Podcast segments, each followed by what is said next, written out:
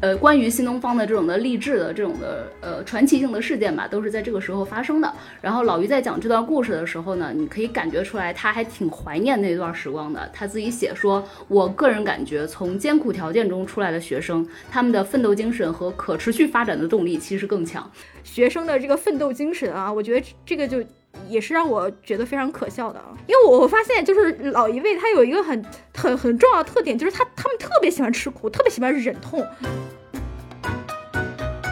就是这件事情促使他觉得我要上市一定要去美国上市，我不能在 A 股上市。他说，直到现在在 A 股上市的公司都会被搞得很烂，就一家烂烂公司会被搞得更烂，一家好公司也会被搞得很烂。他一直安在自己身上的标签没文化土，就其实这个标签我觉得并不是并不是大众安给他的，但我后来就在想，为什么他一再强调自己这个标签？因为这个标签是徐小平和王强给他的，相当于这是他生命中最重要的人给他的一个标签。在很多企业，他培养的其实是。职业经理人，但在新东方这种地方，他好像是培养出一只又一只的老虎，然后成为自己的竞争对手。然后新东方还有一点非常值得夸一夸的，就是他从来没有敬业禁止。你看他第一反应是拿新东方跟北大比，嗯，但是逻辑就是不成立的。新东方是一家商业机构，北大是一个公立大学，你们就完全没有可比性。但是这也体现了他内心深处。他是想办北大，他不是想办一个赚钱的新东方。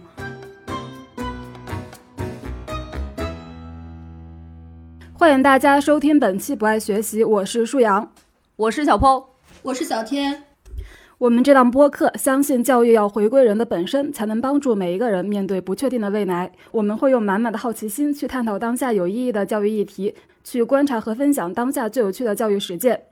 今年春天开始，减轻义务教育阶段学生作业负担和校外培训负担的“双减”政策逐步推出并落地，学科内校外培训被明令禁止，教培行业走向政策性死亡，人们称之为一个时代的结束。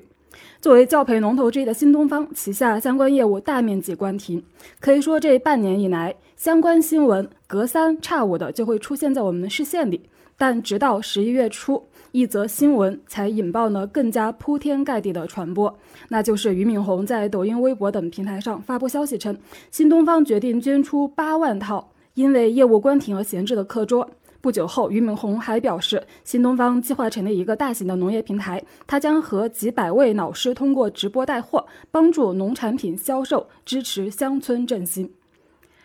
此时此刻，我们不爱学习播客决定做一个新的尝试。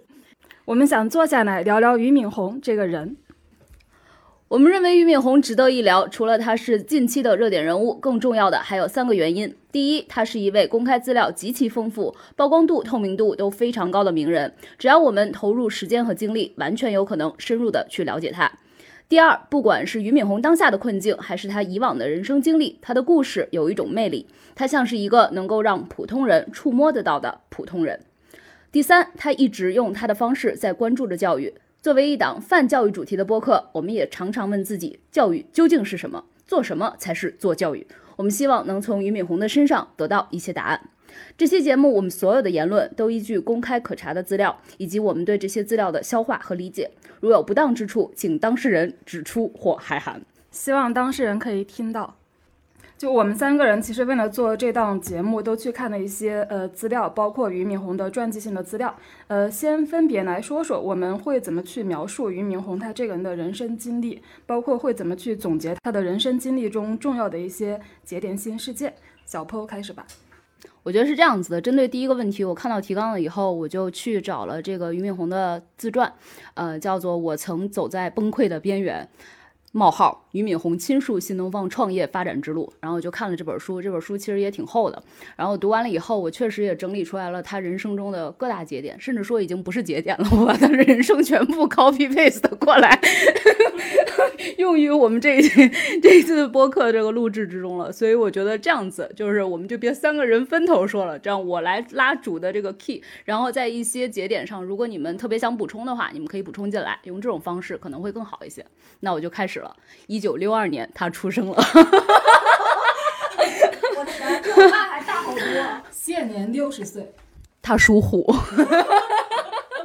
然后呢，他参加了三次高考，考上了北大。呃，是在八零年考上的，然后考到的是西语系。西语系并不是西班牙语系，而是这个英语系。然后他本科毕业以后呢，就留校任教。呃，by the way，他这个本科期间上学的时候得肺结核休学了一年，所以他并不是八四年毕业的，他是八五年毕业的。你看我查的多细。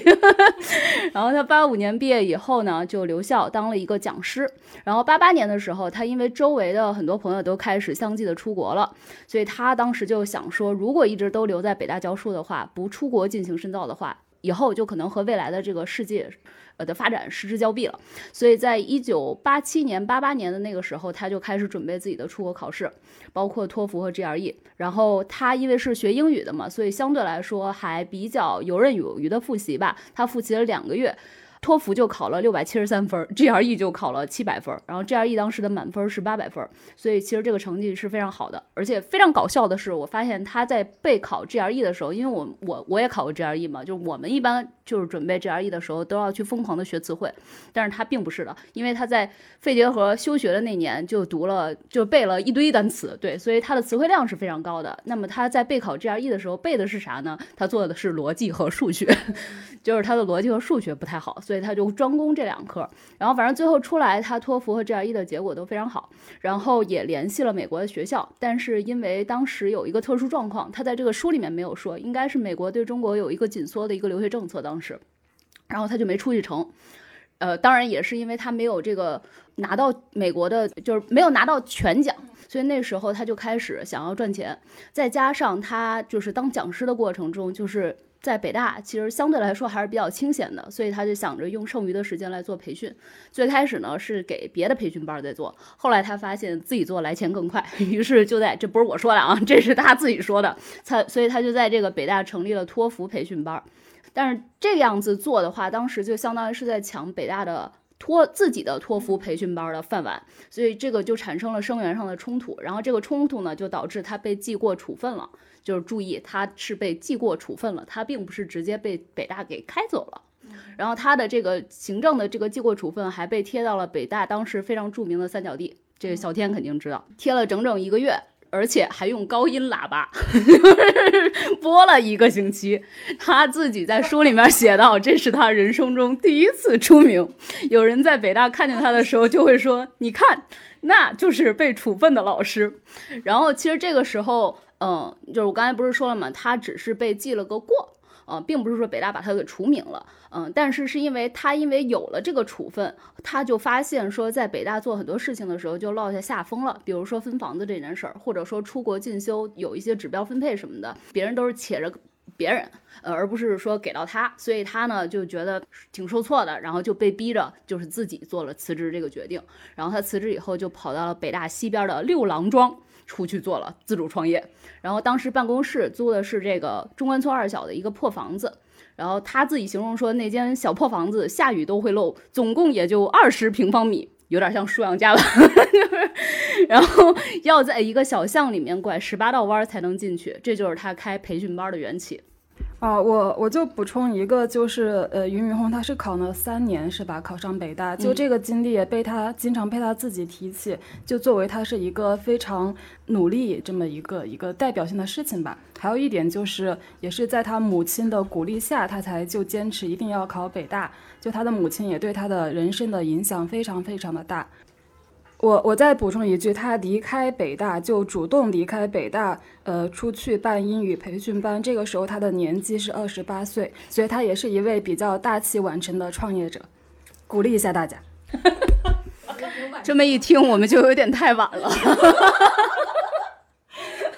嗯，然后接下来我们就说啊，他不是就在这个中关村二小的这个破房子里面开始开培训班了嘛？然后这个他在开培训班的时候呢，就发现说这些学生吧，除了听他讲题目以外，还非常喜欢的是什么呢？就是听题目之外的一些知识和内容。所以这个被他称为成就了今天新东方讲课的一个底子和基础。呃，这个这个中间的那些内容呢，主要就是如何用知识加上其他的幽默或者励志的小故事，让学生更愿意来听讲座。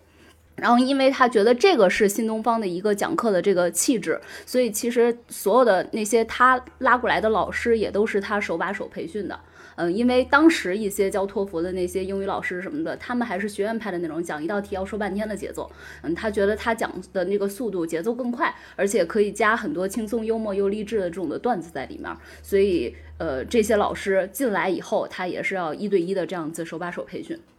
然后这个培训班，因为你出了北大嘛，在北大的时候，这个托福班还是相对来说比较好招人的。但是你出去以后，就面临一个要怎么拉到人来上你的这个课、上你的这个班儿的一个问题。所以那时候他就开始通过免费的演讲来拉流量。然后后来呢，随着这个报名的人越来越多，他呢又想把这个成本给控制住，所以就从以前的小班变成了大班。就这里面要说一句，为什么说成本控制住呢？因为他开始给这个老这个老师一个固定的这个薪资。那如果这个他这个班变大的话，就相当于我给老师这一部分钱给完了以后，接下来的这个成本他就可以省去。呃，然后开始就是做一些怎么把这个呃他这个培训班更做大、更做强这样子的一个发展的储备。呃。而且还有一点就是说，他不是拉来了很多老师嘛？其实这些老师里面真的有后面在这个整个现在我们在中国的这个商业的市场里面都可以看到了很多名人吧。嗯，其中就包括就是做资本投资的李峰，然后还有比如后来在那个耶鲁大学就是读书的那个钱永强，还有呃新东方当过执行主任的陈向东，陈向东就是后面做的高途嘛。就都是在那个时候被俞敏洪发展发展成这个新东方的老师的。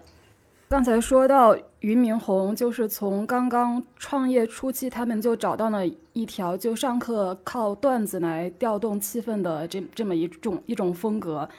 近几年，就是俞敏洪好像时不时就会在公共媒体上就发表一些不太妥当的言论。我觉得这这一定程度上是他的那个。做了这么多年的讲师的那种大嘴巴的风格的延续，就比如说一些对女性的，就前几年他曾经发表过一些激起了女性主义者的愤怒的一些言论，所以这这个地方我就补充一下。但是在当年他上课讲段子最经常讲到的一种段子，就是自己上北大的时候追不到女生的段子，或者说是被女生甩的段子啊。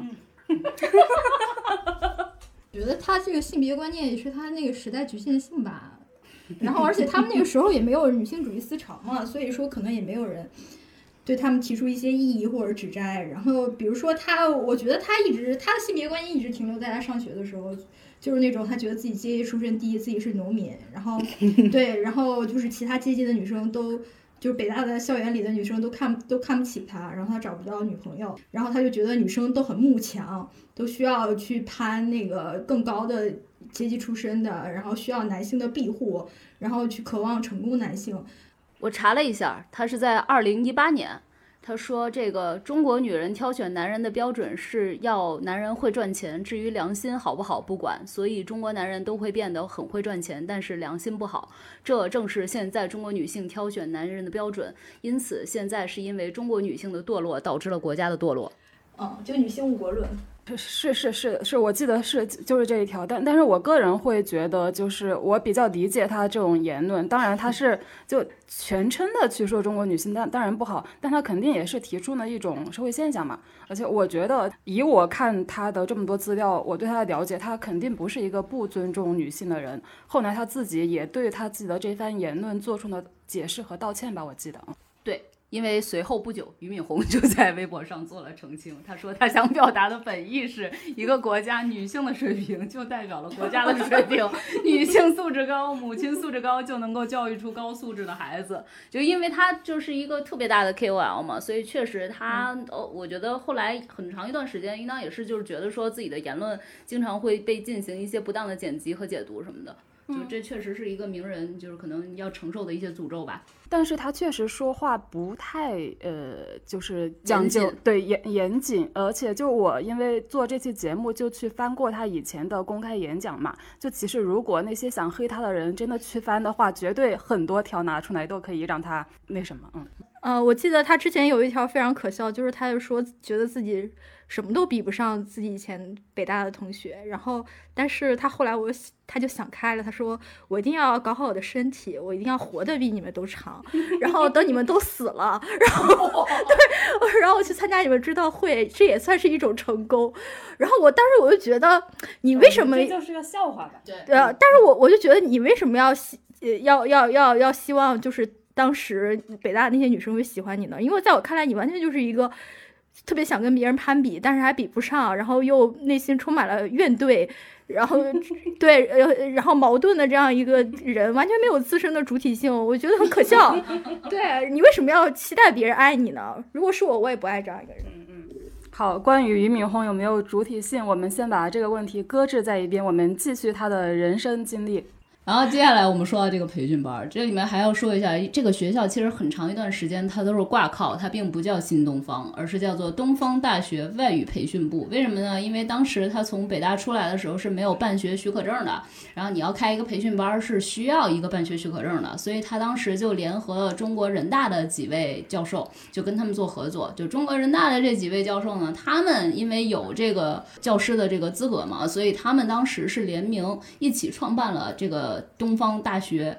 对，这么一个东西，然后他们主要做的是这个自主考试辅导之类的东西，并没有英语培训，所以俞敏洪就跟他们达成了这个 deal，他把他自己做这个外语培训的总收入的百分之二十五都给到他们，就每年都给百分之二十五，就相当于是拿钱买一个合作，要的是一个资质。但后来呢，因为这个生意越做越大，然后他就觉得说，哎，我这样做又亏了。你看他之前这个出来做，是因为他觉得，哎，我自己做来钱这个更快，然后这次来他也是就是做着做着，因为他一直都赚的是其实比较辛苦的这种辛苦钱嘛，所以我认为他有这种意识也是正常的。他就觉得这样子合作太亏了，因为九三年的时候，这个他的年收入已经能够接近，就九三年哦，可以接近六百到七百万了，就这确实是数量是很大的，所以他就想说，我一定要硬耗，我一定要去拿到这个许可证。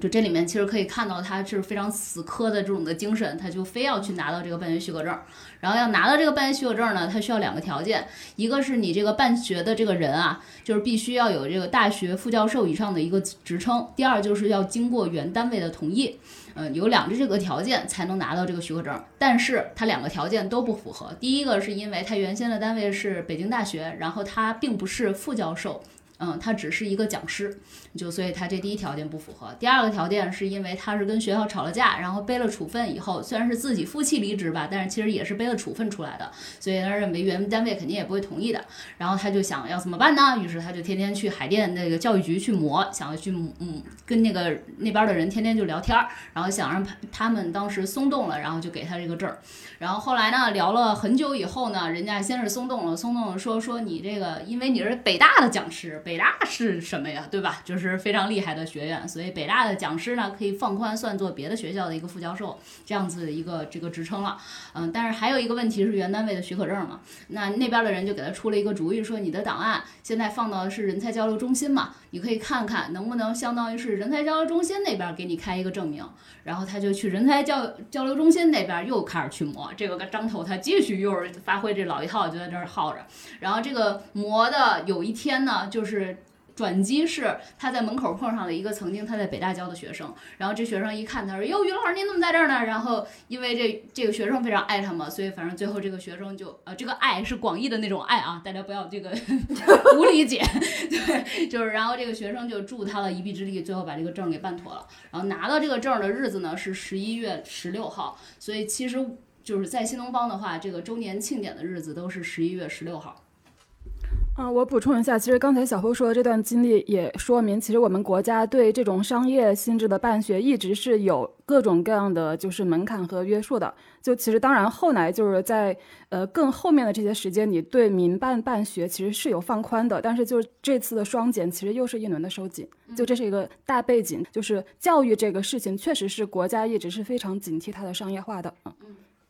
然后接下来他已经拿到这个许可证了嘛，所以新东方这个学校就起来了。然后这个期间呢，他主要就是干什么？因为他拿的这个证主要是在北京的一个许可证，所以主要是全国各地的人都会过来来北京这个学习。嗯，后来他在这个书里面也有写到，就是因为这个发展嘛，然后新东方又有了一些住宿班，因为全国各地的人来来了以后没地儿住嘛，所以就有了这个妙峰山住宿班。就这个地方呢，其实也是非常的艰苦，因为是改建的以前的庙，就相当于在以前的一个庙里面把它改建成一个就是凑合式的那种学校，就隔搭什么的，因为外部的那个外部的那个那个设计是没法改的，只能在里面加隔板啥的，所以基本上就是这样子一个艰苦的环境，甚至说学生厕所里面。不是学生厕所去了，甚至说这个学生宿舍里面连厕所都没有。就是你要是去上厕所的话，你相当于从楼里面出来，然后出来去外面去上去。就是他们自己又建了几个外面的那种的厕所，反正就条件非常的艰苦。然后条件艰苦呢，却促生了很多励志的故事。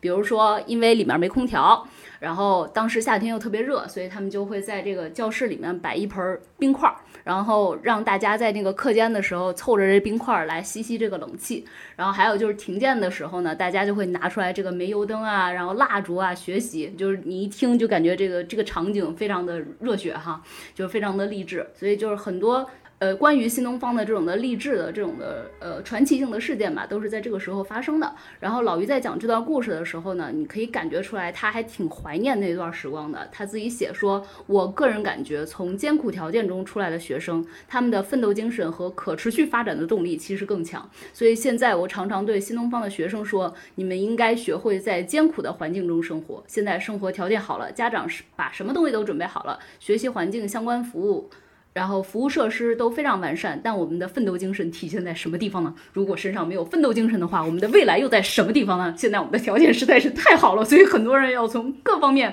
来锻炼自己的吃苦和奋斗精神。所以为什么就是新东方它有一个传统，就是说你要是高管的话，你每年好像都要有一个长走，就是特别长的一个去什么戈壁啊，然后去什么地方就徒步走。走好好好长时间，然后就是因为俞敏洪觉得说你这个吃苦艰苦环境中的这个呃吃苦能力锻炼这个吃苦能力是非常重要的。其实有有有两个原因，就为什么那个就是新东方初创阶段他们特别强调奋斗精神，就其实当时他们的学员就除了北京本地的，很多是从外地来的，就大家真的就是带着一个出国梦，然后来北京上这个托福或 GRE 的班。就靠着这个，就是就是希望能够改变自己的命运，所以有非常多的这种人，就也让那个培训班就整体氛围就是非常的奋斗自强的那种。嗯，还有还有一个原因是，也是刚才提到的他们上课的一种技巧吧。其实你说你不管是记单词也好，学语法也好，其实能讲的东西就是那些，但是他们会通过这种打鸡血的上课的方式，就把那个气氛调动起来。对对对，因为学习是很需要大家就是一起炒热一个气氛嘛，大家才能热火朝天的学起来。因为学习本身就是一个非常反我们这个自然的这么一件事儿。我想补充一点啊，就是就首先就是我大学的时的时候，我室友有有一个就是富二代，然后他当时就是一入学，他的目标就是以后要出国嘛。然后他说他就是暑假还是寒假去上新东方的一个班儿，然后。但是他觉得条件实在太艰苦了，他上了一天他就跑了，就是原因就是因为，呃，他说他们好像一百来个学生吧，就一个就洗手间只有一个坑位，然后还没有还没有冲水的那那种那种设施。后来我就是那年寒假吧，我我也去上了那个呃英语班，但是我没有去上新东方的，然后我上的当时是罗永浩。就是他自己出来单创了一个老罗英语啊，他开了几年，后来他又去搞什么手机了。但是很巧的就是，那年就是他就是老罗英语租的那个校区跟新东方的一个校区，就是租的是合租的一个学校，就是当时北京昌平的一个技校啊。然后，但是当时昌平还没有通地铁啊，然后就是。我们就就在那个村里边待着，但是会发现我我们跟新东方真的是有很大差别，因为首先我们当时学十四天的学费是一千多，然后新东方当时学十天是四千多，呃，将近五千。呃，老罗他就是给我们上英语课的时候的，就第一节他就说他为了让我们有尊严的上上洗手间，他花了呃十万块钱把我们住的那个住宿楼的洗手间呃里边的每个隔间的门都给装上了。但是新东方那边还是就是敞着上，然后，然后而且老罗当时把自己所有的朋友都叫来，然后晚上就到昌平这边来给我们开讲座。当时我就在那儿见了柴静，还有什么何帆什么的，就是就很多很多他的好朋友。啊，还有 G 十三啊，然后那新东方一些人也会过来蹭着听啊，但是这些都都不是新东方有的福利，然后而且他们的课每天，呃，他们的课每天排的也非常满，然后也不符合学生的那个学习的规律，就可能他一天吸收不了那么多课时，呃，然后但是罗永浩当然是我不知道他跟俞敏洪他们俩有什么私人矛盾啊，但是他当时给我们讲的就是说他觉得新东方商业化太严重了。他个人作为老师，作为一个教育从业者，他没有办法接受，所以他后来他就拉了一波人出来单干。但是我不知道当时是不是这个是不是他出来单干的一个主要原因。当然，我也是以我自己的个人经历啊，然后补充了这样一个视角，就是新东方的学习条件的确是比较艰苦的，起码在几年前是这样的啊。还有一点，我觉得他这个就是刻意要制造一些艰苦条件来激发学生的这个奋斗精神啊。我觉得这个就。也是让我觉得非常可笑的啊，因为我觉得这也是他时代同，呃时代的局限性。因为我发现，就是老一辈他有一个很很很重要的特点，就是他他们特别喜欢吃苦，特别喜欢忍痛，就是他们特别喜欢吃，就是什么忆苦饭呀。包括我妈还会觉得你来月经，你月经痛，你不要吃药啊，你要忍。他觉得那样是天然的，是好的，那是最好的。我觉得在我看来，是完全就是有病的。然后因为，因为你现实层面中，你个人的欲望。和这个时时代的真实情况就已经有那么强的落差感了，就是你你你想要做什么，你一定会遇到阻力的。我就没有见过一个人，他有他自己的自己的理想，然后他在这个现实世界中加以实行，他没有遇到一个阻力。我觉得不可能这样人，你何必还给自己找那么多不舒服呢？让自己身体不舒服，让自己睡不好、吃不好，然后让自己坐着那个椅子是难受的。这不这不是给自己找找罪受吗？所以我觉得他这一点真的是，我觉得他的局限性吧，包括他可能，呃，他觉得他这这一点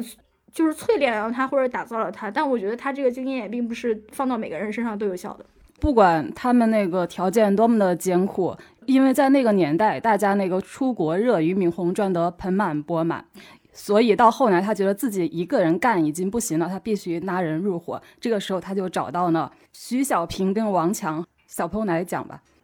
那个在说三驾马车之前，让我补充一句，就是其实它还有一个。阶段性的这个事件就是九四年的时候，九四年的时候呢，他凑够了出国的钱。就前面你们还记得我留了一个扣子吧？就是说他因为没有办法拿到这个国外的全奖，所以他就想说我要凑凑足这笔钱，因为要不然的话我拿着半奖出去，我可能还是要在外面洗盘子什么的赚我的生活费一类的嘛。但是如果我拿到一个全奖的话，我就不用了，对吧？所以他其实开新东方很长一段时间，他是因为想要同时去凑这个钱的。嗯，但是他九四年的时候错过了出国的钱，而且他错过了出国的钱的同时，他还收到了国外全奖的 offer，所以那时候就相当于是真的要 push 到他，逼到到了一个墙角，让他去选择你到底是要新东方还是要出国。他当时选择了什么呢？他当然是选择了新东方，因为钱多啊。对，然后他还说了一句话，他说：“新东方，我再也离不开你了。” 然后他在书里面写说，直到今天还是有这种感觉，就是你在想到今天，就是因为双减，就是现在他就是所承担的这一切，就是因为他也挺年纪大了嘛，他完全可以说我我甩手就不干了，因为其实我账上面其实也有挺多钱的了，对吧？但是他一直以来都没有离开新东方，就确实他的命运就和新东方这样紧紧的羁绊到了一起。然后他因为就是没选择这个出国嘛，选择新东方嘛，但是他觉得出国国外我还是要转转的。然后九五年的时候，因为这个生意也做得越来越大，然后他又想出去转转，然后他就又有了充足的资产证明，绝对没有什么任何的这个移民倾向了，所以他就跑出国去转悠了。然后转悠的时候呢，就挖回来了这个徐小平和王强。然后徐小平这里呢要说的是，我一直以为徐小平是北大的，后来我看这本书的时候才发现徐小平不是北大的，徐小平是中央音乐学院的。然后他是因为中央音乐学院毕业了以后呢，他去北大相当于做类似什么艺术类的这种的老师。所以俞敏洪在写这本书的时候，他说的是我去那边去找我在北大的老师徐小平。对，所以他当时去找徐小平，但是徐小平那个他这个这个里面这个书里面的这个他跟徐小平发生的这个去。募嗯招募徐小平的这个故事其实还是挺逗的。他说那个他他首先啊，他到了徐小平家了以后，徐小平给他唱他在美国创作的好几首歌曲，唱的热泪盈对，唱的他热泪盈眶。然后就你你你你感受一下这个东西，就反正如果是我的话，我可能鸡皮疙瘩都起来了。但是他热泪盈眶。我补充一个前置的细节，就是其实俞敏洪，我我觉得刚才小破说他是去美国想转转，其实他并不是真的只是想转转，他还是带着很明确的目的，他就想挖人。然后说徐他见徐小平第一面，就徐小平就是就开着车带带他去一个商场里面吃饭，在商场门口的时候，就是门口就有停车位，然后但是徐小平就是嫌那个停车位费钱，就一个小时要交两加元，就绕绕了绕了比较远的路找另外一个可能就是免费的停车位。他说他从这个细节里就知道徐小平很穷。所以他可能那个时候就是觉得，嗯，我挖徐小平应该是没有问题的。对，然后他在这本书里面还写到了这个故事，写完这样的故事以后，他还写说，回到国内以后，徐小平不承认，坚持说自己是被俞敏洪从很好的工作上拉回来的。但这几年他终于承认了，这也更好的解释了为什么我们能在一起干的那么好。这是他的原文。然后我刚才没说到他是怎么挖的，就是他不是热泪盈眶了吗？就是热泪盈眶的，就是间隙啊，他就问他说：“你的理想是什么？”然后徐小平回答说：“我的理想是回国我搞音乐，创立一家音乐唱片公司，这就是我想要的事业。”然后俞敏洪说：“我接着问，你觉得这家音乐公司多少钱？”徐小平说：“大概三十多万人民币。”我说：“那今天就定了，我给你三十万元人民币。但我认为你这家音乐公司是赚不到钱的。你听，你听，你听听这个人，他先问你的梦想是什么，然后他说我的，我离梦想就差三十万了。然后他接下来说，我给你这三十万，但你赚不了钱。然后，然后说，如果你回去跟我一起做新东方的话，说不定能赚到更多的钱。然后徐小平这时候就说。那要能赚更多的钱，当然好了。徐小平的故事我们就先说到这里啊。反正他当时因为这句话，当时第一个晚上就和徐小平敲定了入伙的事情。然后接下来我们讲王强。然后王强是因为当时他在贝尔实验室，就王强就是比较厉害的地方是在于他虽然是英语系的，他跟老于是同学嘛，嗯嗯，但是他去美国了以后，发现说你一个学英语的来我们美国，对吧？你又不是 local，你的英语讲的再好也没我们讲的好嘛。所以他就是想要留在美国，生存欲很强的人。他就选择了要转到工科，嗯，所以后来呢，他就念了个计算机。念完计算机以后，他就在贝尔实验室。其实现在想，贝尔实验室也是非常好的一个工作嘛，就在那儿留下了。然后当时俞敏洪用的是说合作一起搞事业的方式把他给挖来的。就当然他对徐小平也是合作一起搞事业，但是他们的故事还是不太一样。嗯，因为他在书里面写说，就是呃他在美国吃饭的时候，过一会儿会有人来到他们身边说：“哎，于老师您怎么来这儿了？”然后俞敏洪就回忆说，他当时发现王强挺震惊的。然后王强就说：“老俞，嗯，好像挺有意思的，你居然这么有名。然后我得要考虑考虑是不是回去了。就是说他其实当时还是在一个考虑的这个感觉里。然后，嗯，他考虑。”到后面的时候，其实老于是跟他说，因为我现在是没有办法直接拿钱买你回去的，所以说你看能不能这样，就是你回来，然后呢，我们一起把这个生意做大，就相当于你这摊事儿你能赚多少，那其实你拿多少，就用这种真的是一个合伙人的态度把王强给感召回来的。是我补充一下，王强当时在贝尔实验室的年收入是六七万美元。就其实还是不错的，相对徐小平来说，王强确实是有一点点机会成本的。但我觉得，之所以王强会选择跟俞敏洪回国创业，是因为俞敏洪当时的年收入好像，呃，具体数字我不记得呢，但是反正说出来就是挺吓人的一个数字。我觉得任何一个。就是对钱有点欲望的人都会选择跟俞敏洪回国的，但是俞敏洪那个自传里面提到了一个反面案例，就他当时去美国的时候，还去普渡大学找了一位也是他的北大同学，当时在念比较文学，但这个同学就拒绝了他的合伙的这个橄榄枝，然后他后来说，当新东方上市之后，这个同学就跟他说，我当时真的好后悔，当时你让我加入，我没有加入。然后俞敏洪说：“世界上没有后悔药。”然后再接下来，其实就是真正的，因为他把他们都给弄回来了嘛，那就是变成了这个三驾马车的一个年代。他们三驾马车的年代其实是三个人，是每个人负责一项业务。呃，俞敏洪负责的是出国呃英语培训，然后徐小平负责的是出国咨询，然后王强负责的是英语口语。他们刚才也说的是一个叫原始合伙人的概念，然后基调也是一起定的，叫做一起创业，每人负责一项业务，只要业务做起来了，大部分的利益都归这个人。然后三驾马车的时代确实是他们三个人一起把这个蛋糕是做的越来越大的，因为想之前只有一个呃英语培训嘛，就出国英语培训嘛，后来又有了咨询，又有了口语，那确实就是饼是越来越大了。然后后面呢还再加入了胡敏，胡敏就是现在新航道的。嗯，然后主要负责的，当时胡敏负责的是国内大学生考试培训，就四六级什么的。到后面的时候，他又拓展到了雅思。嗯，因为最开始的时候主要是对这个呃美国那边的这个输送人才嘛，主要是托福和 GRE。后来还有了这个英联邦一些国家的这个英语培训，就是雅思。然后三驾马车这个时代呢，因为他们这个饼越来越大了嘛，所以就需要就是用用大量的这个这个演讲。呃，去拓各地的这种的生源，所以他们就很快的名号就扩散到了全中国。然后俞敏洪回忆说，因为我们三个人是大学同学，这种大学的友情，哎，不对呀，他们并不是大学同学，徐小平不是他的老师嘛？但他写是写说，因为我们三个是大学同学，这种大学的友情本身就令人羡慕，再加上我们三个人讲话又都很具人文色彩，哎呦妈呀，你听一听，就是。一个人怎么能自己说自己具有人文色彩呢？然后就说具有人文色彩，具有煽动性和幽默感，这对大学生就非常具有吸引力。这也呼应了刚才舒阳说的嘛，就是他知道，就是大学生其实是好这口的，所以他其实就就就认为说我们就可以供给这个东西。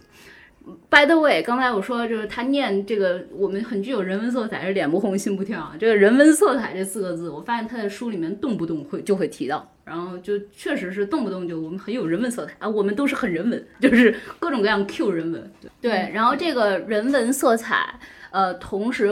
相伴而生的就是情怀这俩字儿，就教育的情怀，就他特别在乎的就是做这个事情的意义嘛。所以其实包括我们，因为之前也就小段时间的在新东方工作过嘛，做这个他底下的一个 人文社科知识教育，就知识付费的这么一个小公司嘛。所以那会儿我们也会说，就是在集团里面没有人会叫俞敏洪说总裁。就没有人会叫这种的职级称谓的，都是叫他于老师，于老师，因为他认为他骨子里面还是一个老师，还是在做一个非常有情怀的教育事业。然后这个三驾马车的时代呢，因为这两个就是王强和徐小平都相当于是吃过西方洋墨水的知识分子。就注意“知识分子”这个词，也是俞敏洪经常可以 Q 到的，而且他经常会 Q 王强和徐小平的时候用到这四个字。用用说自己的时候，可能更多的是说农民的儿子。然后新东方的发展，就是因为这知识分子的引入，然后就遇到了一个从家族企业中要出来的一个，就是家族企业中的一个挑战嘛。就是俞敏洪在书里面就写到说，因为他妈妈本来也是在那个新东方里面嘛，后面就相当于俞敏洪把他妈妈给就是劝走了。呃，当然这他妈妈只是其中一个，应当一个家族的话，尤其是这种南方的家族，应当还是挺大一片的。就所以确实是一个挺大的一个工程。嗯，但本来啊，我我在看这本书之前，我以为这是一个就是徐小平和王强就像两个那种老臣一样，就是。死谏的人，我要清君侧，就那种感觉。但后来发现，其实并不是的。他们当时还是挺委婉的。他们当时跟俞敏洪说的是，因为当时在新东方里面，因为你是这种。就是各立山头，然后各自做你们的蛋糕嘛，所以很多人就包括胡敏也是把自己的那种的家人什么的都放到自己的团队之中。然后王强和徐小平其实要反对的是这样子的一种这个家族企业的一些弊端，所以他们当时跟俞敏洪说的时候还是比较委婉的。他们说的是你是创始人，家人留也就留了，但是其他人是不能这样搞下去了，太不好展开工作了。嗯。然后老俞呢，当时相当于是觉得说，哎，如果我是个例外。那其实是无法跟胡敏这些人交代的，所以他才被逼的率先做了这个表率，把自己的家族成员全都给扫清了。然后他在回忆这个事情的时候，也对自己的个性做了一个总结评断。他说，当时如果没有王强和徐小平的坚持，凭我自己的个性和能力是绝对做不到这些的，因为我的个性相对来说是比较柔弱的，比较能忍气吞声。如果，但是他也说到说，如果新东方还是一个家族成员充盈的这么一个培训机构，那他肯定是做不大的。是，其实新东方早期俞敏洪招人就两种，一种是他的老同学，一种一种一种是他的家族成员，基本上全都是 这两类人。然后相当于后来他的老同学要赶走他的家族成员，我是这么理解刚才呃小 PO 说的，徐小平跟王强到底有没有逼俞敏洪，其实是在逼的，嗯，只不过他们是很有策略的逼。其实当时徐小平和王强已经已，可能是他们两个人，可能只只有徐徐小平一个人，就是我具体细节我呃不太记得清，就是说他们以辞职为威胁，说如果你不把家族的这个这这个这个梗节给砍掉的话，就我们就走人。但是呢，他可能没有明确的说，我让你把你的妈给辞掉。但是俞敏洪，你想，俞敏洪一想，呃，俞敏洪他自己会想啊，他知道我如果把，比如说我如果把胡敏或谁的家里的人给辞掉，我不辞自己的，怎么可能说不过去呀？嗯，所以他就其实本质上还是徐小平他们在逼他，但但但是俞敏洪后来也就是一直感谢并且承认说，要不是当时他们逼得这么紧，就是我不会就这么下狠心。对，还有这件事情也给他跟他妈之间的关系造成了很大的裂缝。是因为确实他妈妈是一个比较强势的一个女性，所以这件事情俞敏洪在书里面其实也有写到说，就听起来只是说把家族成员请走，但是大家都知道，在中国这么一个儒家社会里，其实你对家里面说，哎，你你们都走，就这件事情，其实你要承受的来自家庭的那种的，就是负面的这种的反馈是非常多的，所以他当时承受的压力还是挺大的。然后零零年的时候呢，新东方就开始。在三驾马车的这个这个这个驱动下，就开始扩散到了全国范围。零零年的时候，先在上海和广州开了分校，然后零二年的时候，在武汉、天津、西安、南京也都开了分校。开这个分校最开始牵头的人是谁呢？呃，是他的中学同学，就这次不是大学同学了，是他的中学同学，是周成刚和李国富。然后他们是在这个上海先开，然后在上海开这个学校的话，资质和执照什么的都是需要用当地来找人做法人做注册，然后开办的，所以是需要单独申请的。但是这确实有非常大的风险的，这就后为后面的，因为因为你的法人是别人嘛，你就很容易变成一个我们其实只是呃新东方上海那个公司不是那。个学校的一个投资人而已，就是因为确实这个法人这个责权都是在一起的嘛，嗯，然后这多少其实是为后面新东方总部，也就是新东方教育科技集团的成立是埋下了伏笔的。然后这件事儿反正一直这个梗子都在，然后直到后来呢，他遇到了人大的王明夫。然后就聘请王明夫作为了第三方来给新东方设计一个未来的组织结构和发展路径，因为确实你随着盘子越做越大，然后你其实无论是家族的这些问题啊也好，或者说你在各地全国各地开始这个遍地开花也好，其实你的组织就越来越混乱了嘛，所以他就希望让王明夫做一个组织变革的这个动作，嗯，反正王明夫就过来来做了啊，当然做的也不是特别的顺利，因为确实这东西太大了。然后变革的那个第一步，是因为要先看财务嘛，所以他们这群他又引号知识分子 就被点拨着，就是发现说，哎，我们其实这个财务的这个呃盈利是非常多的，然后我们也可以上市。当时应当是俞敏洪说，哎，就我们可以上市。我记得他那个书里面是写这是这么写的。然后反正他们就同同意了，说就那我我我们想要上市，但是要上市的话，你不能是你的资质是不能是学校的。必须得是一个公司，所以他们做了什么呢？就是为了上市，他们就相当于先成立了一个总公司，然后一群的创始人坐下来就去分了这个股权。接下来要涉及的就相当于是，你虽然有了股权，你虽然成立了这个公司，但它只是个架子，因为你所有的资产其实是在学校的，所以你要把学校的那个资产再给转过来当公司的资产。然后以前大家就是在学校的那个期间嘛，就是大家其实是直接把钱拿走的。但是现在因为我们要上市，我们必须要把以前的那些利润什么的都不能拿走了回去了，就需要留在公司。那这件事情呢，就搞得人心惶惶了。他们的这个俞敏洪就写在在书里面就写说，嗯。因为其实我认为他也没有真的从别人那里得到这个言论，只是说他自己揣测啊。他就说写说害怕是不是俞敏洪用王明夫下了一个套，把大家的钱都收回来，然后给他们一个虚拟的股份，然后这个股份又不值钱。然后真正赚钱的是在哪儿？真正赚钱的是在北京新东方学校，因为北京新东方学校它的法人是谁？是俞敏洪。所以说在后面需要做这个关联学校和公司资产这件事情的时候，俞敏洪就说他个人担保新东方教育科技集团就是总总公司，它的这个股权每股值一块钱，然后总价值是一亿元的人民币。然后他和这些就是合伙人说，你们现在随时是可以退出来的。然后你们要退出来，我就去买你们的这个股份。比如说你有百分之一的股权的话，那你现在说我我我我要退，那我就相当于给你一百万。呃，这样子的话，有些人可能会退吧，但是其实他后面说应当是没有人退的。嗯，不过他用这个法子，就相当于是给这些合伙人一个呃一个安全感吧，就相当于说你们的股权就可以变成一个真钱了。然后用了这个办法以后呢，这帮人就不吵了。然后他们就觉得说，我们还是不退了，因为我们觉得未来这个公司上市了以后会更有钱的。但是他们还写说，如果你你你俞敏洪要跟我们保证，如果新东方将来要倒闭了，这个咱们之前不有一亿的这个底价嘛？这个底价还是得你俞敏洪承担的。就所以确实，就俞敏洪说行，那这样也行。然后这样子的话，就相当于新东方本身这个公司这个总公司有了一个定价，然后这个公司值一亿。他认为做完这个动作以后，这也不是他认为了，确实是这样，就是大家的心态就比较平和了，然后也愿意继续就讨论说我们下一步要做什么。因为他们这个就是用这种呃就是分配股权的方式，相当于把这个公公司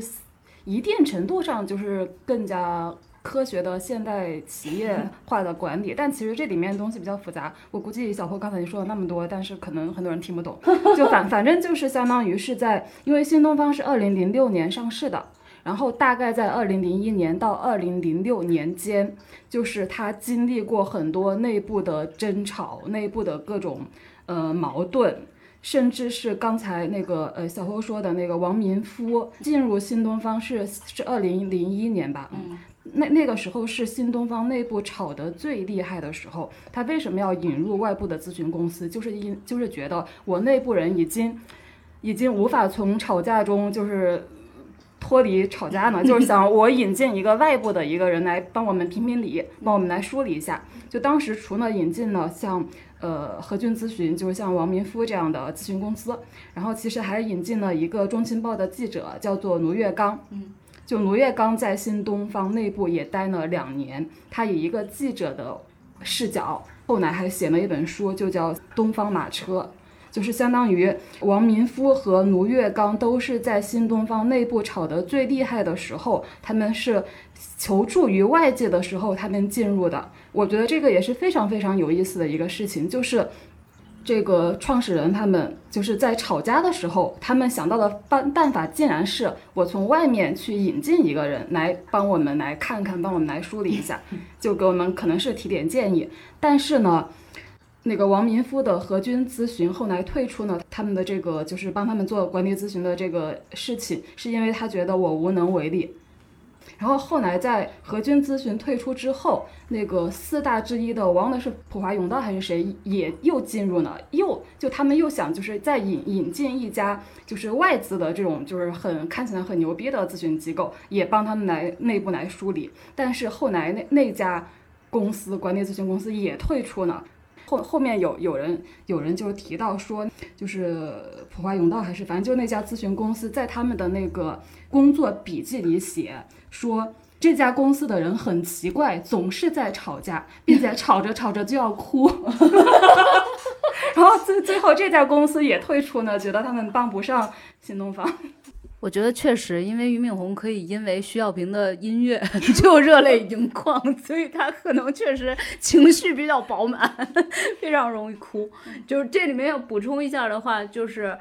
因为他们不是变成了一个公司嘛，公司的话是要有上下级的，要有一把手和二把手的。然后他们吵，还有一个很大的原因是因为大家以前是同学，就大家是相对来说比较平等的这种合伙人的关系。但是你一旦变成公司以后，你要有一个职级，你要有一个利益分配，这个上面就确实是会牵扯到特别多的一个矛盾，所以他们一直在吵。然后而且中间。呃，俞敏洪说一直炒到零六年嘛，但是中间其实从零二年到零四年的时候，俞敏洪还不当董事长过一段时间。你想，其实两年还不短。然后当时劝退他的原因是说，俞敏洪。你一个农民出身，现在新东方要进行现代化发展了，改革过程中最大的障碍就是你，所以，所以如果你不当董事长和总裁的话，也许我们就能把新东方带上正轨了。哇塞，你想一想，这这这这帮知识分子就是多么的吓人。然后俞敏洪呢，就真的退了，嗯，所以他在零二年到零四年这段时间是王强当董事长，徐小平当副董事长，胡敏当总裁。然后俞敏洪只是做一个股东，而且他发现他出他当股东，然后参加这个股东这个会的时候，然后别人告诉他说：“你作为这么大的一个股东，你在这儿我就有压力。”所以俞敏洪 就只得连这种会他都不参加了。但是后面这群人呢，发现说俞敏洪就算不在了，他们自己搞还是乱糟糟的。因为你可以理解嘛，这个东西其实是利益分配的一个，就是结构性的一个矛盾。所以确实不是说你一个农民指导我们，还是说一个知识分子指导我们，对吧？嗯，就就。就所以这件事情呢，就呃后面就还是把俞敏洪给请回来了。可是这个事儿对俞敏洪的一个启发，他也写在了书里，说新东方要进入资本市场，我自己得有苦学，我自己得懂。所以我们爱死磕的于老师 就进入了下一轮的死磕，他开始就是在这个零二到零四年这段时间，他在疯狂的摄入和学习公司治理结构、上市公司股权管理这些知识。啊，然后在零三年的年底，新东方这个内部矛盾斗争快要结尾的时候。就是在资本市场方面，他自己写说，我已经做到了比新东方其他人更懂，知识更加丰富。然后到零四年的年初的时候，所有人回过头来说，新东方已经到了一个发展的新阶段嘛。然后那时候他们就想要去这个面向美国的这个资本市场，嗯，然后去上市了。所以那个时候就是俞敏洪，无论说作为一个大股东也好，或者说作为一个创始人来也好，相当于是被大家重新的给请了回来。我，我其实想补充一下，就是，呃，俞敏洪在他的那个传记里，其实他那个时间线是这么写的：他们是从二零零一年开始吵架，二零零二年他卸任了董事长，二零零三年底那个内部矛盾斗争接近尾声，二零零四年重回新东方继续做董事长。然后呢，其实，在二零零零年到二零零二年这三年，他们都一直在试图引进外部的投资人。其实很多公司发展到这个阶段，都是会通过引进外部投资人的方式来解决内部，就是打破现在的这种很僵的格局嘛。但是这三年引进了三批投资人都失败了。就前两批都是觉得他们内部吵架吵得太厉害了，所以就退出了。然后二零零二年的时候引进的那个投资人是一家证券公司，但后来就是。呃，中间的细节我就不讲了，就是反正是后来就是新东方他们发现，这家这家证券公司其实是想着想借着跟新东方合作圈钱，所以后来他们就也就就是结束了跟这家公司的合作，并且在他们结束合作的好像是几个月之后，这家证券公司就出事了。然后俞敏洪在他自己那个传记里面写，就是这件事情，呃，促使他觉得我要上市一定要去美国上市，我不能在 A 股上市。他说，呃。直到现在，在 A 股上市的公司都会被搞得很烂，就一家烂烂公司会被搞得更烂，一家好公司也会被搞得很烂。对，就说明他对国内的这个这个资本环境还是有一个比较大的敏感性和警惕性的，因为他二零零二年相当于 PTSD 了嘛。对。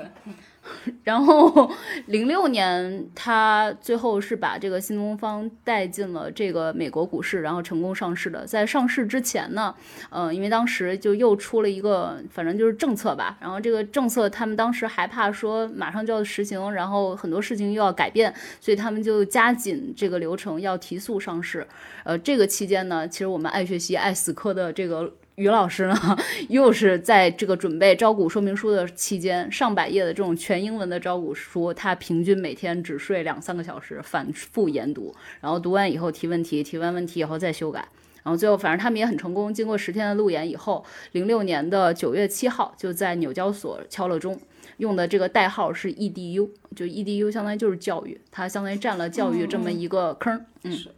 然后。呃，这里要补充的是，就是可能大家在看这个中国合伙人的时候，也看到吗？其实零一年的时候，他们就是开始有这个 ETS 跟这个新东方的一些争执，就因为当时 ETS 发现中国的留学生在收集考题，然后他们呢其实是知道这个中国其实是有这么个问题的，嗯，但是你想那么多的人都在做这件事情，他要拿谁来杀鸡儆猴呢？肯定是要拿一个标杆性的企业，所以他们就拿中国当时培训市场的龙头新东方，就是作为这个。这个要求这个索要一亿美元赔偿金的这么一个对象，然后这个事情他们其实拉了很长一段的时间。俞敏洪也说，这个就 ETS 最开始是非常强势的，嗯，但到后面呢，他因为害怕，因为雅思起来了，就是这些英联邦的这种的留学国家这个势头起来了，嗯，所以他就有点害怕，说要如果我丢了中国这么大的一个留学生的生源市场，相当于我。在钱上面我就没有办法带回给中我国这么多钱了嘛，所以最后反正还是和这个 ETS 做了一个和解。但值得一提的是，发生这事儿的时候，正是他们内部，刚才说完也说了嘛，零一零二年那会儿就吵得最最就是凶的时候。然后在这个时候，其实内部风风雨雨，外部也是风雨交加。嗯，不过在面对 ETS 的时候，他们这三驾马车还是很团结的。嗯嗯，这个在片子里面其实也有一定的相似度嘛。在中国合伙人里面，其实也是他们三个一到那个时候，好像好像就一下子就团结战斗在了一起，对吧？上市以后呢，有一批老的股东，嗯，就从管理层。退下来了，然后他们就走了，然后新的管理者就上来了。新的管理者就包括又是他的中中刚才已经被 Q 到的这个中学同学，比如周周成刚，还有现在的 CEO，对对对，还有陈向东。然后再后面的大事件的话，就是一二年七月，当时那个 Muddy Waters Research 就是浑水公司做了一个新东方的一个攻击。嗯，他俞敏洪做了什么呢？他当时首先是召集了一批企业家朋友，先稳住了新东方的股价，然后因为就是。他认为这个新东方其实财务上面是非常清白的，嗯，所以这个时候，嗯，他正好利用这个这个股价就是下来了嘛，然后去增发了一个新骨干力量，就是对于这帮人的一个期权，然后这样子相当于是原先是一个危机，最后其实是被新东方的这个新的管理层和以前没捞到什么特别大的好处的这些骨干力量又争取了一个三年的一个长期的一个利益。嗯，同时他还去银行贷了款，贷款当时去买了新东方，就加持了新东方的股票。嗯，再同时他还聘请了国际上最优秀的律师和会计独立调查团进驻到新东方开始调查。他用了一年半的时间，最后才证明了自己的清白。代价是多少呢？代价是一千五百万。就他这人还是挺轴的，就是觉得这个事情我我一定要立证我的清白。嗯，但是上市过后，经过几年的发展。在和资本对接的过程里面，新东方他自己觉得就开始了迷失和失控。嗯嗯，这就要提到就是呃一五年这么一个关键的节点，就是一五年的时候，他发现新东方的总收入仅仅增长了百分之十几，但是利润却每年下降百分之十几，这就意味着如果再这么下去的话，他就完蛋了。嗯，后来俞敏洪就说他去分析，他发现说，因为对于资本来说，我。持任何一个公司，我都需要这个公司在不断的增长。然后被资本绑架了的新东方就犯了两个错误，一个是过于的依赖营销，一个就是开校区。这两个事情本质上都是一样的，都是相当于说我要短期的售卖作为一个导向，而不是长期聚焦于一个教育的品质。所以你营销力度上去，校区力校区的这个数量是上去，然后就可以吸引大量的客户。可是你同时没有做好好老师的数量和能力同比例的提升。嗯，所以对于教育这么一个非标产品来说，用户一旦要用脚投票，他可能今天买你的东西，你的这个利润率上去了，你的这个销量上去了，但是再过一段时间以后，大家就不要用你的东西了。所以其实新东方陷入了这么一个危险的时期。所以一五年的时候呢，俞敏洪就开始重新的整顿了新东方，不再去关注资本市场对新东方股票的定价。反而去说，他就当时跟 HR 说：“我不管你要用什么样子的量化的指标，或者你要怎么做，但我需要提升的是中新东方的这个教学质量，然后我要降低的是各个学校的那些校长对于收入上的硬指标。这件事情，这个整顿用了一年左右的时间，然后业务就重新恢复到了增长。嗯，一五年这个节这个节点再往后呢，就是二零年的时候，因为当时新冠疫情的原因，在线教育迎来了一波红利。”然后虽然呃新东方传统的这个线下教育受到一定的冲击，但新东方在线就蹿涨了，嗯，所以当时我记得还有挺多篇的稿子，挺多篇的那个微信，当时就在说他们在那个就是这个股价蹿涨，然后俞敏洪又又现在又。变得更富裕了，就是更有钱了。我记得当时还有挺多这方面的文章出来，然后那个其中有一篇文章，嗯、当时给我留下了很深的印象。文章写的什么我已经忘了，但是我记得第一个留言写的是石宝街发来贺电，就因为石宝街是那个新东方那个大楼旁边的一条这个美食街嘛，就相当于说它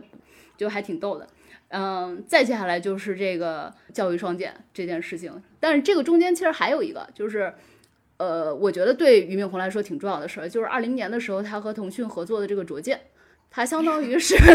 有了一个新的角色，就是以前只是一个企业家嘛，但他通过卓卓见这么一个节目，他相当于又有了一个新的 title，叫做采访者，就或者说主持人。那他现在还是抖音博主呢。对对对对对对对，就是反正二零年对于他来说意味着挺多的。他，你你想他为什么要做这些事情？我认为他其实是有可能退休的一个打算的，就是他希望能有一些新的 title 在上面，或者说他真的想要去做一些嗯更有意思的事情吧。嗯我要补充一下，就是新东方上市之后，其实呃上市后几个月之后就过了他们那个就是不能卖股权的那个期限，徐小平和王强马上就把就退出呢。然后当时俞敏洪在自己的那个传记里是这样写的，说其实他觉得这样是很好的，让没有历史包袱的人上战场。但事实上，他依然是那个最主要的那个领袖。还是在那儿。就是我觉得，就是因为新东方离不开他，因为徐小平和王强都走了，那你还能他必须留下。就所以我觉得，如果你说当时有一个人说我愿意留下，那俞敏洪会不会走？我觉得也不是没有可能。但董事长不能走啊。我的意思是让别人当董事长。那当然，俞敏洪肯定是他跟新东方的羁绊是更深的嘛。但是他也后面就是就这几天就媒体都在转他的那个东西，就是大家也会看到，就他在很多场合就都提到说，他说呃总有一天新东方会没的，就。就是觉得没了也就也就没了。我觉得新东方对于他来说，既是他的一个成就，也是就这么多年一直是绑在他身上的一个负担吧。嗯嗯，然后就是，其实，在徐小兵跟王强退出之后，他在那本书里面写到，他以前跟徐小平和王强的关系其实就是一个互相讨论，就我们有什么事情都是平等的商量着来。但是他跟新东方后面的新的管理层的关系，他他原话是说是明确的上下级关系。嗯嗯，所以我觉得这可以看作应该对于新东方内部和对俞敏洪本人可能也是一个非常大的转变吧。因为聊到就是现双减对这个新东方的影响嘛，就我去查了一下，新东方是二零零六年，就其实也是上市那一年，嗯，开始做中学生的业务的。然后我补充一下，他其实是零二年就想要做，嗯，没人给他做，嗯，所有人都说我们不做，后来他就自己支摊做的。哦，嗯，然后呃，根据新东方二零二一年的半年报，新东方百百分之五十的营收来自 K 十二业务，嗯，所以就是说，从二零零六六年开始做到现在，过去十多年，确实这部分的业务已经占了一半以上的他们的营收。双减确实是，就大家可以体会一下，对新东方是一个大概什么程度的一个打击，嗯。嗯，是。好，那么我们刚才通过非常长的一段讲故事，终于把这个俞敏洪整个的一些人生大记事，以及新东方发展过程中的一些关键事件和关键点都给总结了一遍。接下来我们就进入到第二个问题。你们觉得俞敏洪有哪些点是给你留下了非常深刻的印象呢？就是在我们这个读传记也好，或者说看平常的新闻啊，甚至是他的抖音直播啊等等。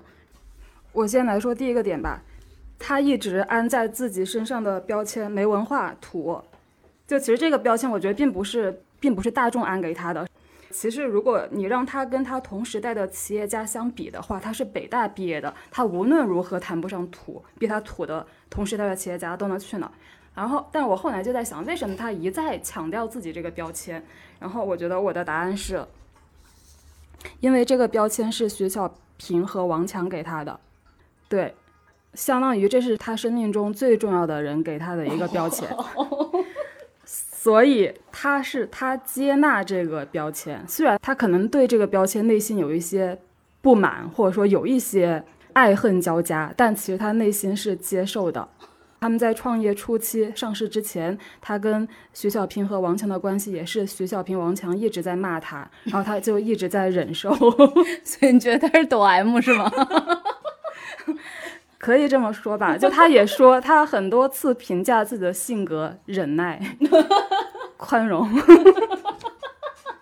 然后而且他就虽然对徐小平和王强也有一些微词嘛，但是总体上他就是很感激他们俩，感激他们俩一直在鞭策他。嗯，的确，在徐小平和王强这种就看起来更像知识分子的知识分子身上，就是对比之下，他会有一种自卑。嗯，包括就我们看到一个很有意思的。呃，一个段子吧，就是说，他看到王强在看什么书的话，肯定会马上也买来那本书看，因为他怕王强说他没文化。其实我很想说一下，就是书上提到土，我在看就是我曾走在崩溃的边缘这本书的时候，看底下豆瓣上有一个人评论说，一般的企业家写这种传记都会写出一种英雄之旅的套路，但是。俞敏洪将新东方的不足和自己的不足都写了进去，真诚的就像在写忏悔录。然后，就我觉得确实是，就是因为大家觉得他土啊，很大一个层面也是因为他好像并没有在用一些很有迷惑性的那些大词儿、流行的那种洋气的那种的词儿、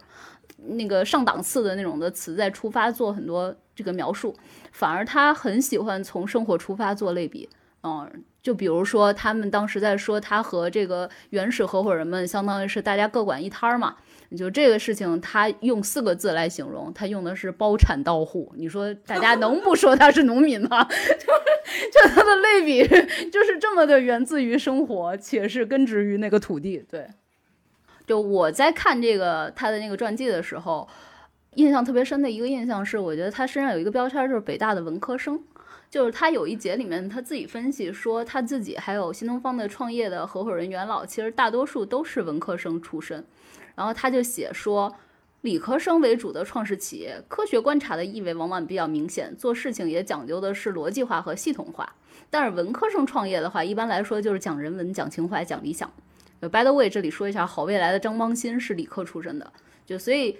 对于俞敏洪来说，他看到好未来的系统工程也好，就管理的逻辑性和秩序化来说，其实都是要比新东方做的好很多。然后新东方的这帮文科生眼里面看到的、心里面感召到的，全都是那种情怀、理想。所以俞敏洪自己说，我们做事儿就更加的随意和自由。呃，随意自由是什么？就是说我弄一个 MVP 是一特别容易的事儿。所以新东方是有创业的那种 DNA 在的。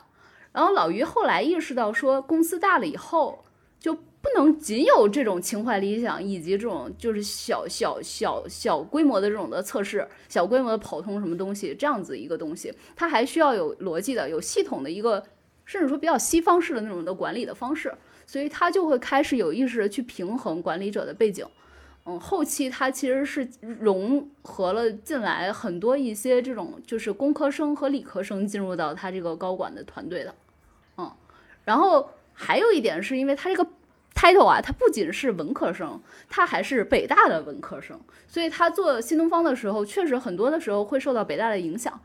然后北大的影响，一个呢是契合文科生的一个情怀向的，就是北大因为对中国的历史文化积淀就产生过非常大的影响，所以新东方的这帮元老，他们的底色绝对不是在朝前看的，虽然他们赚的。盆满钵满啊，就是他们是希望新东方能够成为中国优秀的、令人尊敬的、有文化价值的教育机构的，这确实是写在新东方的愿景里面的。然后另外一个北大的影响，我认为是体现在他总结的六个关键词里面的，这也是北大的精神，叫做独立、自由、质疑、包容、反思、傲骨。我可以讲说，这六个关键词其实是俞敏洪认为是作为一个基石放在这个新东方整个这个企业里的。啊，是小破刚才说的是，应该主要是说对新东方，就俞敏洪的个人气质如何影响新东方的嘛。我自己会印象非常深的就是，就一个是他们的就之前的那个吵架文化，哼，而且他们吵了这么多年，但关系还可以这么好，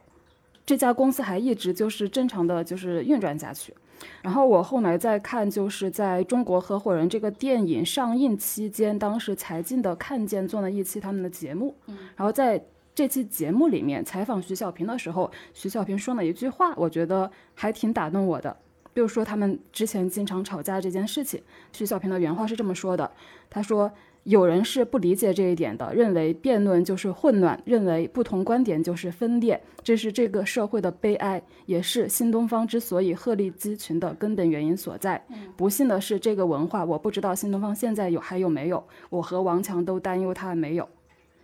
嗯，我觉得这个可能是是不是也是就是呃俞敏洪的人文气质或者说北大精神的一种体现吧。嗯，然后虽然说后来就是。王强跟徐小平离开呢，然后新东方的企业文化就是肯定会有变化，但是我觉得多多少少还是受俞敏洪非常非常深的影响，因为他就是精神旗帜一样的存在。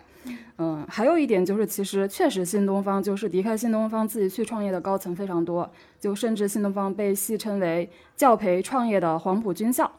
嗯，也可能是脱口秀演员的黄埔军校。嗯，对，我们知道很多新东方讲师后来去做了脱口秀演员。或者是业余脱口秀演员，比如罗永浩，嗯，因为其实我们也算是在新东方旗下的子公司待过嘛，就是我感受到的新东方整个集团的一种文化，确实是，嗯，不像其他的那种传统大企业，当然也不像互联网公司，嗯。嗯，然后所以我想夸一下他，就是我觉得在很在很多企业，他培养的其实是职业经理人或者说是工具人这样的人，但在新东方这种地方，他好像是培养出就一只又一只的老虎，然后成为自己的竞争对手。然后新东方还有一点非常值得夸一夸的，就是他从来没有敬业禁止。嗯，对，就是我觉得现在一家公司能做到这样，其实真的很不容易。嗯。俞敏洪他自己就解释过这件事情，他就觉得就是敬业禁止这种事情，就是完全就是就就是违背他的价值观的。嗯，他还说，他说我本人是一个放荡不羁的人，不是生活上的放荡不羁，是思想上的放荡不羁。就是他觉得敬业禁止这种是这种这种规则，完全是违背就是他的自由啊、开放的价值观的。嗯。就我猜看这本书的时候，我觉得还有几个点给我留下比较深刻的印象吧。一个是刚才其实也提到了，他确实是坚信艰苦的努力和付出是会和结果成正比的。嗯，就这一点，